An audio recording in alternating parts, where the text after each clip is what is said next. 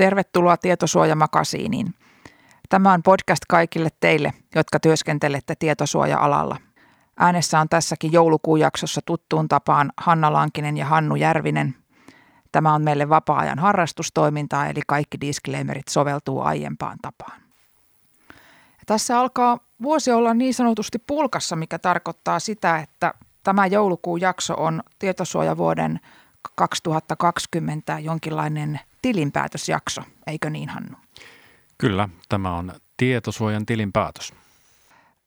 Tämä vuosi on ollut isojen asioiden vuosi. Niin voidaan varmasti sanoa. Tässä on ollut yhteiskunnassa monenlaisia asioita ja ollaan eletty eri tavalla poikkeusaikaa, mutta tämä on myös tietosuojan kannalta ollut isojen, isojen juttujen vuosi. Mä ehkä summeeraisin tätä yleisesti niin, että tämä on ollut sääntelyn soveltamisen vuosi, eli niin kansallinen kuin muut eurooppalaiset tietosuojaviranomaiset on, on tänä vuonna tulkinnut sääntelyä ja se näkyy tietysti esimerkiksi näinä vuoden aikana tulleina päätöksinä koskien erilaisia hallinnollisia seuraamusmaksuja, mistä on kyllä ainakin osasta valitettu. Eli me tullaan varmaan ensi vuonna sitten näkemään tietosuojavuosi, jolloin esimerkiksi hallintotuomioistuimet ottaa näihin tulkintoihin kantaa. Eli tarina jatkuu. Tämä on ollut ehkä rajojen hakemisen ja rajojen vetämisen vuosi. Ja varmasti tätä listaa voisi helposti jatkaa. Mutta jos sä Hannu saisit jotenkin summata tätä vuotta, että miten tämä vuosi 20 meni, niin miten sä tämän tiivistäisit? No minulle tulee ensimmäiseksi mieleen perjantai-iltoisen tuleva Sohva-perunat TV-ohjelma Yleisradiolla. Ja kiinnitin huomiota, että tuossa syksyllä tietysti vakavia asioita tapahtui ja muuta, mutta se aiheutti sen, että tietosuoja ja itse asiassa eläköityneen tietosuojavaltuutetun Reijo Aarnion haastattelu pääsi Sohvaperunat ohjelmaan.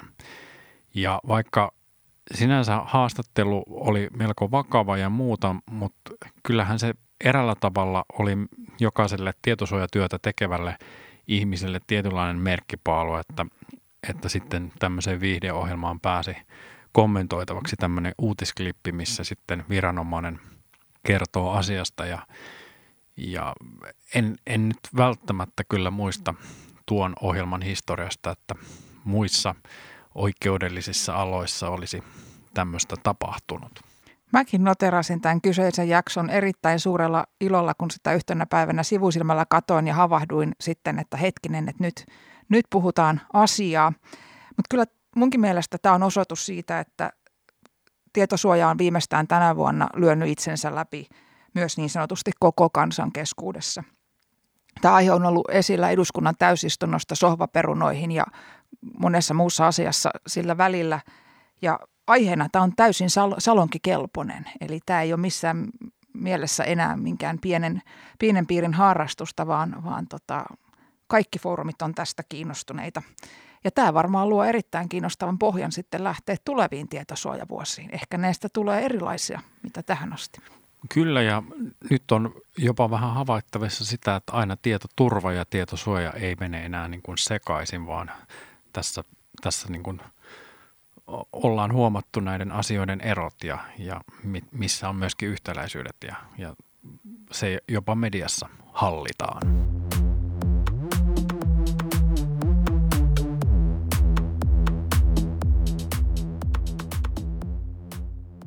Mutta mennään sitten ihan käytännössä tämän vuoden analysointiin ja me on ajateltu tällä kertaa käydä tämä läpi tämmöisten muutamien teemojen kautta. Eli sen sijaan, että me niin kuin kronologisesti käytäisiin näitä vuoden tapahtumia läpi, niin me on ryhmitelty tähän, tähän tuota oikeastaan neljä tällaista ää, porukkaa, minkä kannalta me arvioidaan tätä kulunutta vuotta. Eli me arvioidaan tätä toisaalta kansalaisten eli rekisteröityjen kannalta.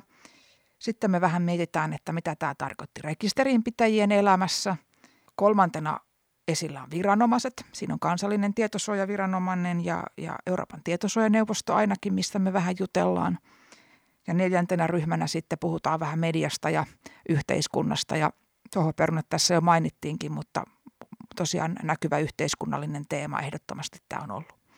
Ja jos teitä kiinnostaa se kronologinen asioiden läpikäynti, niin sitten kannattaa vaikka joulunpyhinä kuunnella meidän tämän vuoden jaksot, koska nehän on suuremmassa määrin ollut ajassa kiinni, eli niissä me on aina seurattu kuulonkin ajankohtaisia juttuja. Kyllä, siellä on hyvin paljon vielä ihan kuranttia kamaa kameravalvonnasta lähtien, eikö niin? Kyllä on, ja sitten jos joku vielä kaipaa tässä kohtaa vuotta vinkkejä ensi vuoden suunnitteluun, niin sitten erityisesti nostasin ehkä esille viime vuoden joulujakson, eli jakson numero kuusi, jossa puhuttiin esimerkiksi tietosuojakulttuurin rakentamisesta, niin siitä voi tarvittaessa saada hyviä rakennuspalikoita ensi vuoden suunnitteluun. Ja sitten voisi nostaa esille myös jakson 12, eli tämän kesän erikoisjakson, missä me puhuttiin tietosuojaan liittyvästä viestinnästä ja tämmöisestä maturiteettiajattelusta. Mutta mennään hei noihin neljään eri teemaan. Mitä mieltä sä oot, että jos kansalaisilta kysyttäisiin vaikka jonkun mielipidekyselyn muodossa, että millainen tietosuojavuosi tämä oli heille, miten tietosuoja näkyy heidän elämässä vai näkyykö mitenkään, niin mitä sä luulet, että he vastaisivat? No tietysti yksi asia, mikä varmasti nousisi, olisi koronavilkku.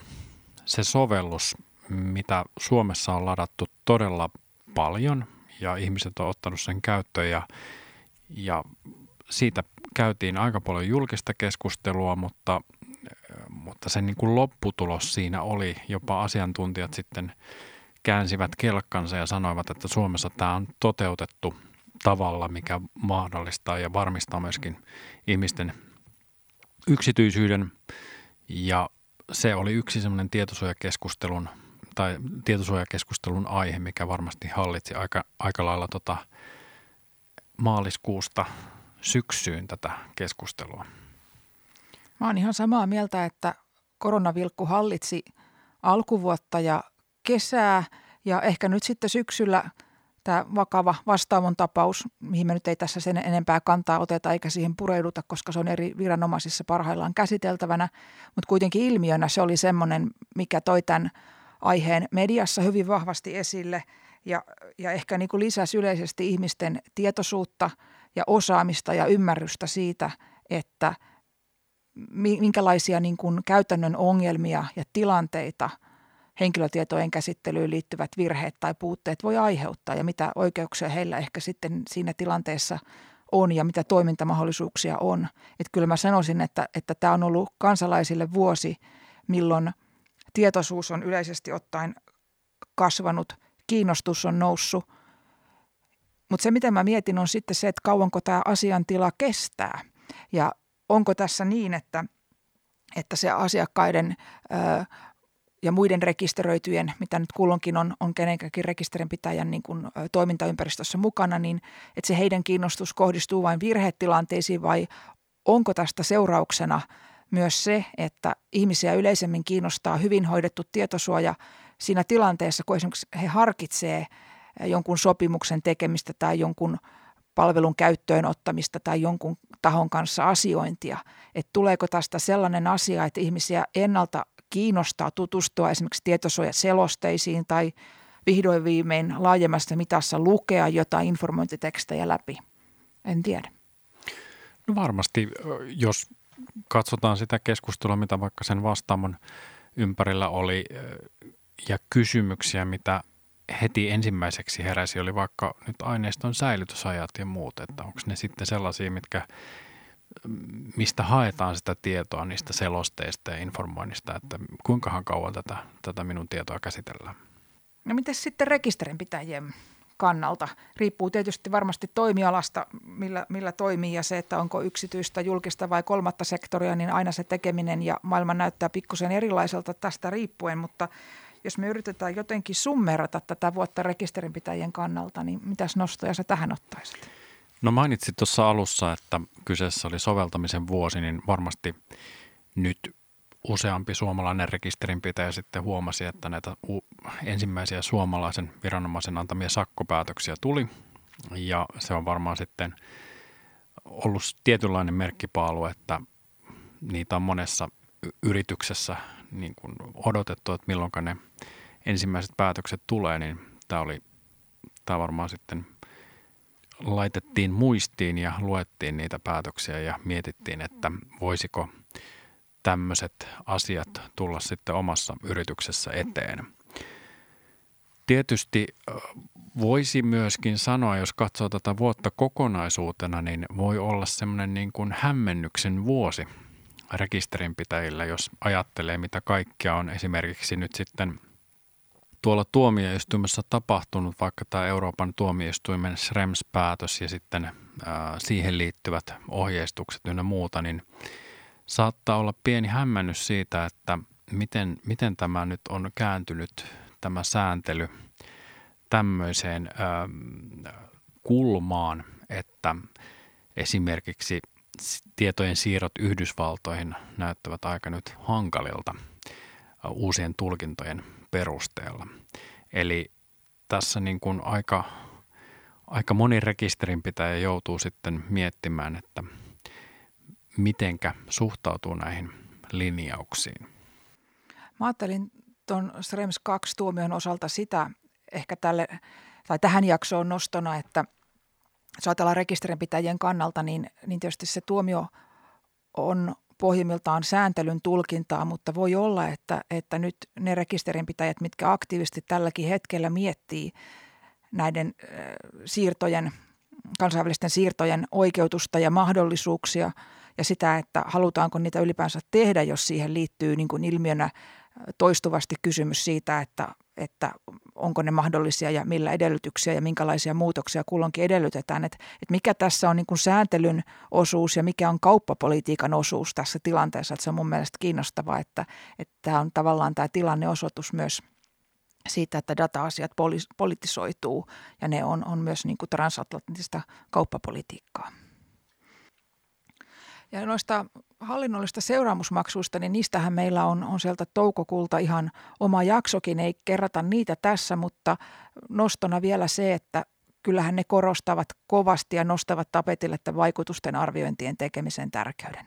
Et kyllä se rekisterinpitäjän kannalta mun mielestä on myös tämmöisessä koosteessa se mainitsemisen arvoinen asia, että ei niitä varmaan kukaan koskaan aliarvioinut, mutta kyllähän tämä nykyinen viranomaisen ratkaisukäytäntö osoittaa, että se on erittäin tärkeä asia ja se on myös se tapa, minkä kautta viranomainen ainakin tiedot, tiedotteensa mukaan niin saattaa myös valvoa – tai, tai saattaa arvioida jotakin ongelmatilannetta, eli, eli tapahtumia voidaan lähteä purkamaan sitä kautta, että oliko tästä aikanaan tehty vaikutusten arviointi ja mitä siinä havaittiin. Eli se käyttötarkoitus, missä vaikutusten arviointiin saatetaan palata, niin se saattaa niin kuin rekisterinpitäjän toiminnassa olla hyvin moninainen, että se, se tulee esille, että kaivetaan, kaivetaan aikanaan tehdyt arviot esiin. No miten sitten viranomaisten kannalta, niistä on tässä vähän jo puhuttukin, mutta, mutta tota, ainakin jos ajatellaan tietosuojavaltuutetun toimistoa ja Euroopan tietosuojaneuvostoa, niin, niin tota, mitäs me niistä summataan? Vuosihan oli poikkeuksellinen meille, koska pääsimme tapaamaan kahta tietosuojavaltuutettua vuoden aikana. Ja heiltä kuulimme molemmiltakin niin kuin tilanteesta ja, ja on ollut hauska sitten vähän katsoa, että miten se viesti on tässä kehittynyt valtuutetulta toiselle.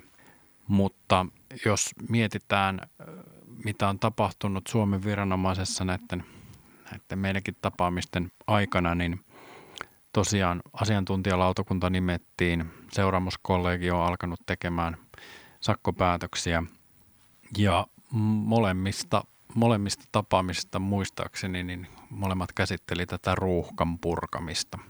Eli se on varmaan ollut sitten aika lailla Suomessa semmoinen iso asia, että on saatu niitä tietosuoja-asetuksen soveltamisen jälkeen tulleita keissejä ja myöskin niitä aikaisempia keissejä suljettua. Ja nyt on mielenkiintoista nähdä, että, että muuttuuko asioiden käsittelyajat viranomaisessa tämän ruuhkan purun myötä. Ja toisaalta tosiaan tietosuojavaltuutetun vaihtumisen myötä niin on kiinnostava myös seurata sitten, että varsinkin pidemmässä juoksussa, niin muuttuuko tulkintakäytännöt tai viranomaisen toiminnan painopisteet, toimintatavat jotenkin. Eli, eli tässä siinä mielessä lähdetään kiinnostavaan vuoteen 2021, että silloin ehkä nähdään sitten vähän, vähän enemmän tästä, tästä niin kuin uuden valtuutetun linjastakin käytännön esimerkkejä. Mutta jos nyt mennään siihen Euroopan piiriin, niin mä oon ymmärtänyt, että nimenomaan tämä koronatilanne muutti sitä eurooppalaista yhteistyötä niin, että enää ei lennettykään Brysseliin niin usein, vaan pidettiin etäkokouksia ja se on näkyvissä siinä, että kuinka paljon sieltä on tullut tätä uutta ohjeistusta. Eli sitä on tullut aika paljon, on tullut kaikenlaista linjausta ja, ja selvästi aktiivisuus on, on lisääntynyt myöskin siellä viranomaispuolella tämän näiden etäkokousten jälkeen. Mehän on useimmissa jaksoissa todettu se, että, että juuri kun yhden EDPPn ohjeen saa luettua, niin seuraava jo tulee. Eli se on jatkuva työmaa ja, ja tota, se on niin mielenkiintoista seurata, että nyt kun ohjeiden ö, sivumäärät on aika pitkiä, että tuleeko tämä olemaan pitkässä juoksussa se trendi, että ne on näin, näin laajoja ja pitkiä vai mikä on se, se tapa, miten sitten eurooppalainenkin tietosuojaviranomainen tähtää siihen, että ne ohjeet jalkautuu mahdollisimman hyvin, koska se on tietysti aina tasapainoilua, jos halu, tasapainoilua sen suhteen, että jos haluaa vaikuttavuutta ja, ja sellaista laajojen massojen tavoittamista, niin silloin tietysti semmoinen niin kuin selkeys ja kompaktius niin saattaa olla hyvinkin suuri arvo verrattuna tilanteeseen, jossa, jossa käsillä on sitten erittäin pitkä ja osin ehkä, ehkä niin kuin monitulkintainen vaikeaselkoinen teksti, niin saisi nähdä, millaisia ohjeita meillä on vaikka kahden vuoden päästä käsillä. Ja saadaanko me ehkä ääni tallenteita näistä ohjeista, koska mä huomasin, huomasin, että aika moni lehti on nyt siirtynyt siihen, että artikkelit myöskin luetaan lukijoille, että voi kuunnella matkapuhelimesta ja muuta. Ja tässä olisi ehkä semmoinen pieni kehitysidea sinne, että jos nämä pitkät ohjeet saisi luetussa muodossa, niin niitä pystyisi työmatkoilla ja muuten sitten kuuntelemaan. No miten sitten neljäntenä ryhmänä vielä media ja yhteiskunta ja sohvikset tässä noteerattiin, mutta jos sä ajattelet nyt tietosuojaa yhteiskunnallisena ilmiönä tai media-aiheena sohvisten ulkopuolella, niin mitäs nostoja sulla on tähän? No kyllähän tämä verokeskustelu nousee ainakin itselläni.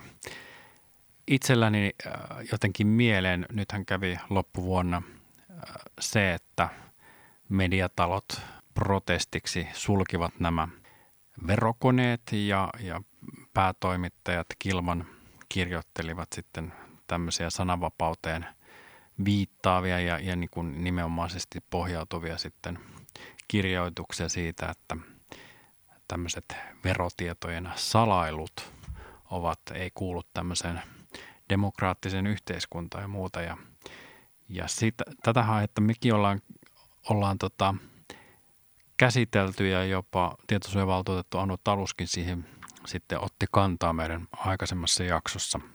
Ja ehkä tämä jotenkin nyt sivusta seuraanneena tämä keskustelu vaikuttaa erityisesti nyt mediatalojen osalta niin jopa, jopa vähän ylimitoitetulta, että, että kyllähän ne verotiedot on edelleen julkisia, mutta, mutta nyt on kyse siitä, että luovutetaanko ne sähköisessä muodossa tämmöisiin verokoneisiin, jotka pyörii sitten mainosrahoitteisilla sivuilla, niin, niin tässä on pikkusen semmoinen mun mielestä semmoinen omituinen, omituinen ristiriita. Tarkoitatko tällaista jonkinlaista niin kuin kolmi, kolmitahoista tilannetta, jossa kolmion kärkinä on sananvapaus ja yksityisyys ja sitten liiketoiminta kolmantena kärkenä? Niin, että se jotenkin aika usein jää sitten, sitten unholaan se, että siellähän kuitenkin mainokset pyörii sitten verokoneissa ja, ja muuta. Että se on varmaan aika, aika iso bisnes myöskin sitten medialle. Mitä sulla yhteiskunta- ja mediapuolella?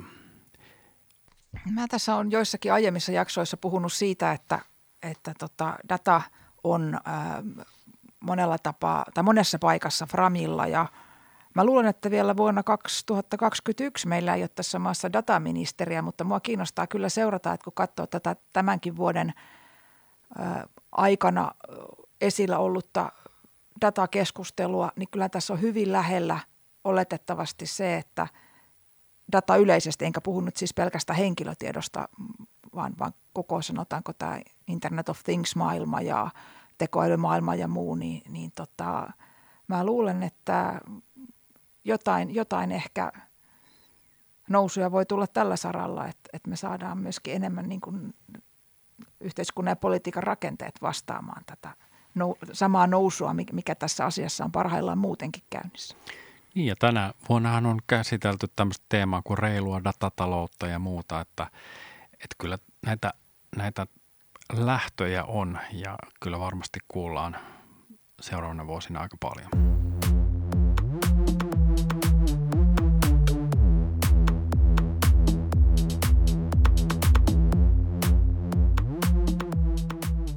Viime vuoden joulujakso, se oli ennen poikkeustilaa ja silloin se äänitettiin ravintolassa nimeltä Koronabaari. Silloin ei tiedetty mistään, mistään koronaviruksesta vielä, mutta tosiaan Helsingin Vallilassa on biljardipöydistään tunnettu koronabaari, joka aikaisemmin sijaitsi Eerikin kadulla ja oli silloin ainakin 90-luvulla melko, melko hipiä pop-paikka soodan ja mitä niitä muita, muita olikaan niiden baarien kanssa. Mutta tosiaan siellä, siellä vietimme ja äänitimme tietosuojamakasinin joulujakson ja varmasti kuulijat muistavat, että asia päättyi joulukuvailmaan, josta erityisesti Hanna vastasi. Ja nyt on kyllä paineita sillä, että tämä perinne jatkuu ja minä en tiedä mitä nyt seuraa, mutta Hanna, sinä olet valmistellut jotain kuvailmaa jälleen. Kyllä olen. Ja nyt kun tästä, tota, tai kun tämä tehdään toisen kerran, niin sen jälkeen tästä muodostuu perinne. Viime vuonna tosiaan ää, pikkujoulut oli koronabaarissa ja tänä vuonna tässä meidän pikkujoulujaksossa niin tämä Tämä tuota ilottelu on ainoastaan verbaalista ja kaikkia turvavälejä noudatetaan ja mausteisen lämpimän klökin sijaan täällä tuoksuu lähinnä käsidesi, mutta ei anneta sen häiritä. Ja tämä joulukuvailma on nyt sitten semmoinen interaktiivinen joulukuvailma, että Hannukin pääsee osallistumaan tänä vuonna. Ja Hannu ei tiedä tästä mitään. Mahtavaa. Eli Hannu nyt kylmiltään tuo, tuo tuota osaamisensa tähän pöytään ja jakaa sen teidän kaikkien kuulijoiden kesken. Ja se, mikä Hannun tehtävä nyt on sitten tällä kertaa, on se, että viime vuoden joulujakson jälkeen mä laitoin tietysti kaikki tietosuojan tarkkailijatontut liikkeelle. Muutaman kappaleen värväsin. Ja heidän tehtävä oli selvittää, että kuinka riskialtis tämä jouluaika oikein suomalaisissa perheissä onkaan ja kotitalouksissa onkaan tämän tietosuojan kannalta.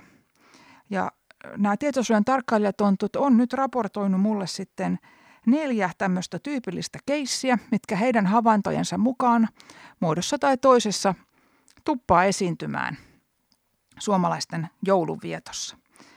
Ja me kaikki tietosuoja-asiantuntijat tietysti tiedetään, että tämä riskiperusteinen ajattelu ja ennen muuta riskin hallinta ja riskien mitikointi on tietosuojassa – sitä perustyötä. Eli pitää tunnistaa riskit ja pyrkiä mitikoimaan ne, jotta kaikki menee mukavasti ja ongelmilta vältytään.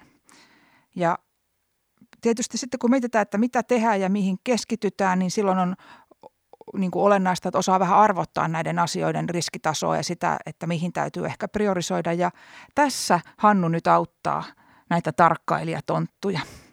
Odotan innolla ohjeita. Eli, eli tota, Hannu, sun tehtävä on nyt tosi yksinkertainen. Mä kerron sulle nämä tonttujen raportoimat neljä keissiä. Ja sä voisit sitten ottaa näihin kantaa ton riskiarvioinnin näkökulmasta. Ja perinteinen tapa arvioida riskiähän on semmoinen, että arvioidaan riskin todennäköisyyttä ja sen vakavuutta. Ja jos sun nyt äkkiseltään pitäisi heittää, että henkilötietojen käsittelyn ollessa kyseessä, niin minkälaista vakavuutta tai vakavuustasoja näille riskeille voitaisiin tunnistaa? No varmasti semmoinen perinteinen jaottelu on vähäinen, kohtalainen, korkea ja erittäin korkea. Tämähän voidaan katsoa, että, että esimerkiksi Suomenkin viranomainen käyttää tätä, tätä jaottelua tuolla tietoturvaloukkausten osalta ja sitten Ranskan viranomainen vaikka näissä DBA-ohjeissa niin käyttää juuri tätä neliportaista mallia otetaan se. Tässä hyvät kuulijat, näette kuinka niin kuin tämä on Hannun selkäytimessä syvällä, koska hän niin kuin kylmiltä ja lonkalta heti ottaa tällaisen suoraan viranomaislähteestä peräisin olevan täydellisen, täydellisen jaottelun. Käytetään siis tätä nytkin. No entä sitten, jos sä haet tähän todennäköisyyteen nyt vähän rennompaa näkökulmaa, kun tämä on kuitenkin hulvaton pikkujoulujakso, niin millä asteikolla sä haluat arvioida riskin todennäköisyyttä. Niin, todennäköisyys on tietysti aina se hankalin tässä asiassa, eli, eli se on varmasti kaikille asiaa tai deepia arviointeja teki, tekevillekin niin kuin se hankalin rasti. Ja, ja jos nyt vedetään vähän, vähän tämmöiselle niin kuin lava, laveammalle kolmiportaiselle mallilla, niin voisiko se olla niin kuin, että ihan varmaa, melko varmaa ja tuskin tapahtuu olisi se kolmas. Niin mitenkä, jos mietit näitä sun skenaarioita, niin Tonttujen skenaarioita. Tonttujen skenaarioita, niin menisikö tällä lailla? Kyllä. Tältä pohjalta me lähdetään nyt liikkeelle. Ja sä saat toki kommentoida näitä tapauksia sitten muullakin tavalla. Ja tota, ensimmäinen tonttujen raportoima tilanne on nyt sitten se, että he ovat havainneet riskiä henkilötietojen suojaamisessa ja tietoturvallisessa hävittämisessä suomalaisissa kotitalouksissa. Ja esimerkkitapaus, minkä he ovat nyt tuoneet mun tietoon, on se, että tapahtuu kuulemma sellaista, että lapset kirjoittavat vieteetillä kirjeitä joulupukille, jossa he kertovat, mitä kaikkea he haluaisivat saada lahjaksi.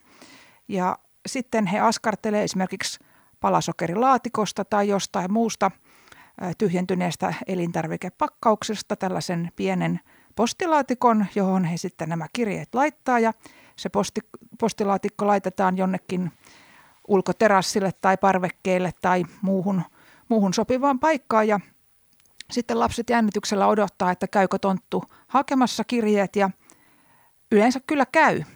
Ja tähän asti menee hyvin, mutta sitten on tapauksia, jossa muutama päivä tämän jälkeen niin sitten kun lapset menee hakemaan välipalatarvikkeita keittiöstä, esimerkiksi kahvikaapista on raportoitu, tai sitten jostain eteisen lipastosta, niin sieltä löytyykin nämä kirjeet.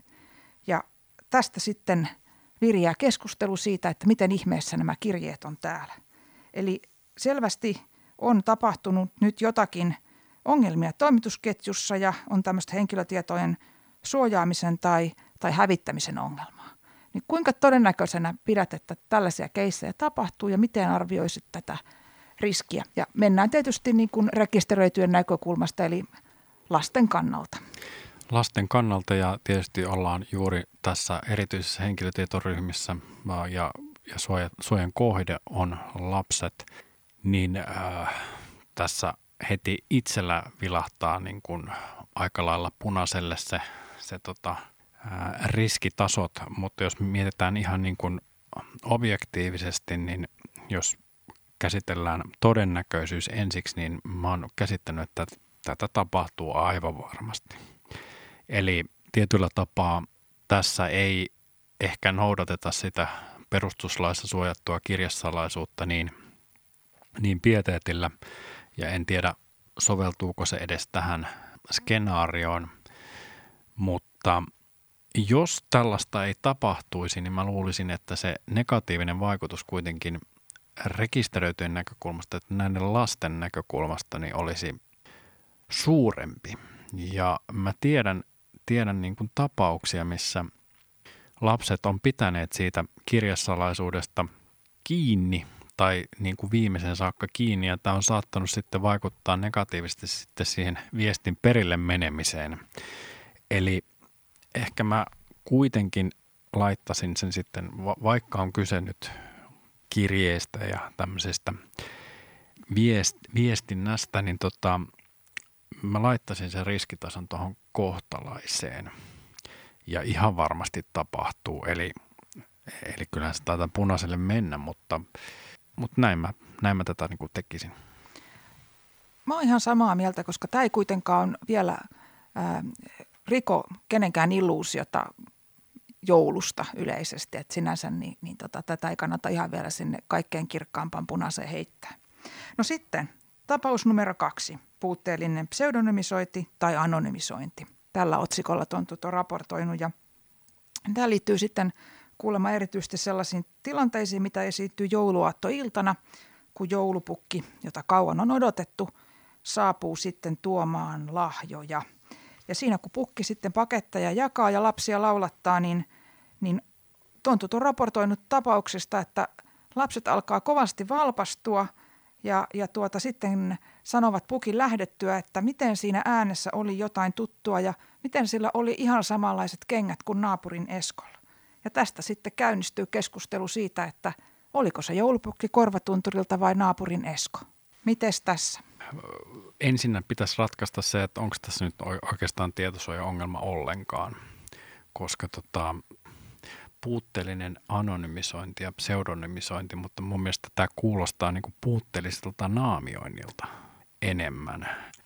Et mä en ehkä, siis sanotaanko, että itsekin olen tuntenut lapsena todella suurta onnistumisen riemua, kun tunnistin sen pukin sitten loppupeleissä juuri niin kuin saappaista. Ja kaikki tämä selvisi minulle, koko kokonaisuus. Eli sanotaanko, että tämä on niin kuin riskinä mun mielestä tosi vähäinen, mutta ihan varmaan tapahtuu. Kolmantena tonttujen raportoimana tapauksena on sitten virheellisiin osoitetietoihin ja ylipäänsä virheellisiin henkilötietoihin liittyvä tilanne. Ja tässä tontut on havainnut sellaista tapahtuvan aattoiltana, että kun joulupukki tosiaan sitten on saapunut pitkän odottamisen jälkeen ja lahjoja jaksi, jakaa lapsille, niin sitten havaitaan siinä illan mittaan, että osa lapsille ajoituista paketeista ei olekaan tullut toimitetuksi heidän kotiosoitteeseensa, vaan ilmeisesti jonkun korvatunturin CRM-järjestelmän virheen takia – niin näitä on jaeltu sitten lasten kummien osoitteeseen sekä lasten isovanhempien osoitteeseen. Ja tämä saa sitten käytännössä aikaan sen, että näitä paketteja täytyy sitten asianomaisten henkilöiden itsensä käydä oikomaan, kun he joulunpyhinä tai siinä muutoin uuden vuodenvaihteen tienoilla toisiaan näkevät. Ja miten hän analysoit nyt, nyt sitten tätä tämän tyyppistä tiedon virheellisyyttä? No mä en tiedä, onko korvatunturin CRM-järjestelmä, ne ei ole nyt mulle hirveän tuttuja, mutta mä kyllä samastun tähän tilanteeseen, koska paketteja saatetaan joutua siinä jouluaattona kuljettelemaan ja joku saattaa jäädä auton perään ja kulkeutua jonnekin muualle, niin kyllä mä niin kuin laittasin todennäköisyyteen melko varmaan. Tapahtuu tätä kyllä, mutta sitten niin kuin mietitään sitä riskitasoa, niin – eräällä tavalla tässä olisi niin kuin houkutus saada sieltä, ottaa taas sieltä punaiselta puolelta erittäin korkea tai korkea puolelta sitä, sitä skaalaa se riskin vakavuus, koska sitten jos paketti menee väärään paikkaan ja joulu on kerran vuodessa, niin tässä saattaa niin kuin rekisteröidyn ja, ja lahjan saajan näkökulmasta olla aikamoinen tilanne. Mutta ehkä mä silti sijoittaisin sen tuohon kohtalaisen kategoriaan, koska tästä, tästä päästään kyllä yli. No sitten tämä tapaus neljä, niin tämä on mun mielestä näistä ehkä kaikkein kiinnostavin. Ja korvat höröllä kuuntele, miten Hannu tämän analysoi. Tämä on nimittäin nyt sitten tonttujen raportoinnin mukaan otsikoitu tämmöiseksi kuin epäonnistunut ja virheellisen lopputuloksen tuottava profilointi – ja tässä tontut ovat sitten nähneet aattoiltana joulupukin käytyä semmoisenkin tilanteen esiintyvän toistuvasti, että perheen äiti aukaisee omia pakettejaan hyvinkin niin kuin jännittyneenä ja, ja innolla odottaen, että mitä sieltä paljastuu. Ja paketista saattaa löytyä tuotteita kuten pastakattila tai pari numeroa liian suuri aluskerrasto. Ja saajan nimen on, anteeksi, saajan ilmeen on on raportoitu olleen hyvin hapan sitten tällaisessa tilanteessa, kun nämä paketit on avattu. Miten Hannu analysoit? Oho, tämä, jotenkin kyllä kans menee tuonne punaiselle. Mä ihan suoraan sanon, että tämä on korkea riski. suoraan sanoin, että tämä on korkeariskin keissi. Ja tätä tapahtuu ihan varmaan. Aika usein mä mä en voi muuten tätä analysoida, että kyllä niin kuin, e- ehkä jätetään nyt, suojataan yksityisyyttä tässä podcastissakin. Loistavaa analyysiä ja Tontut on tehnyt hyvää työtä, koska siis kuitenkin kaikkiin näihin toi, toi, tota, toi todennäköisyys puoli, niin, niin tota, et sä tainnut yhteenkään sanoa, että tätä tuskin tapahtuu. Et nämä on siis aitoja havaintoja ja nyt sitten ei muuta kuin kaikki mitikoimaan näitä riskejä omassa elämässä oikein hyvää joulua ja suuret kiitokset meidän puolesta tästä kuluneesta vuodesta ja jatketaan taas ensi vuonna. Hyvää joulua.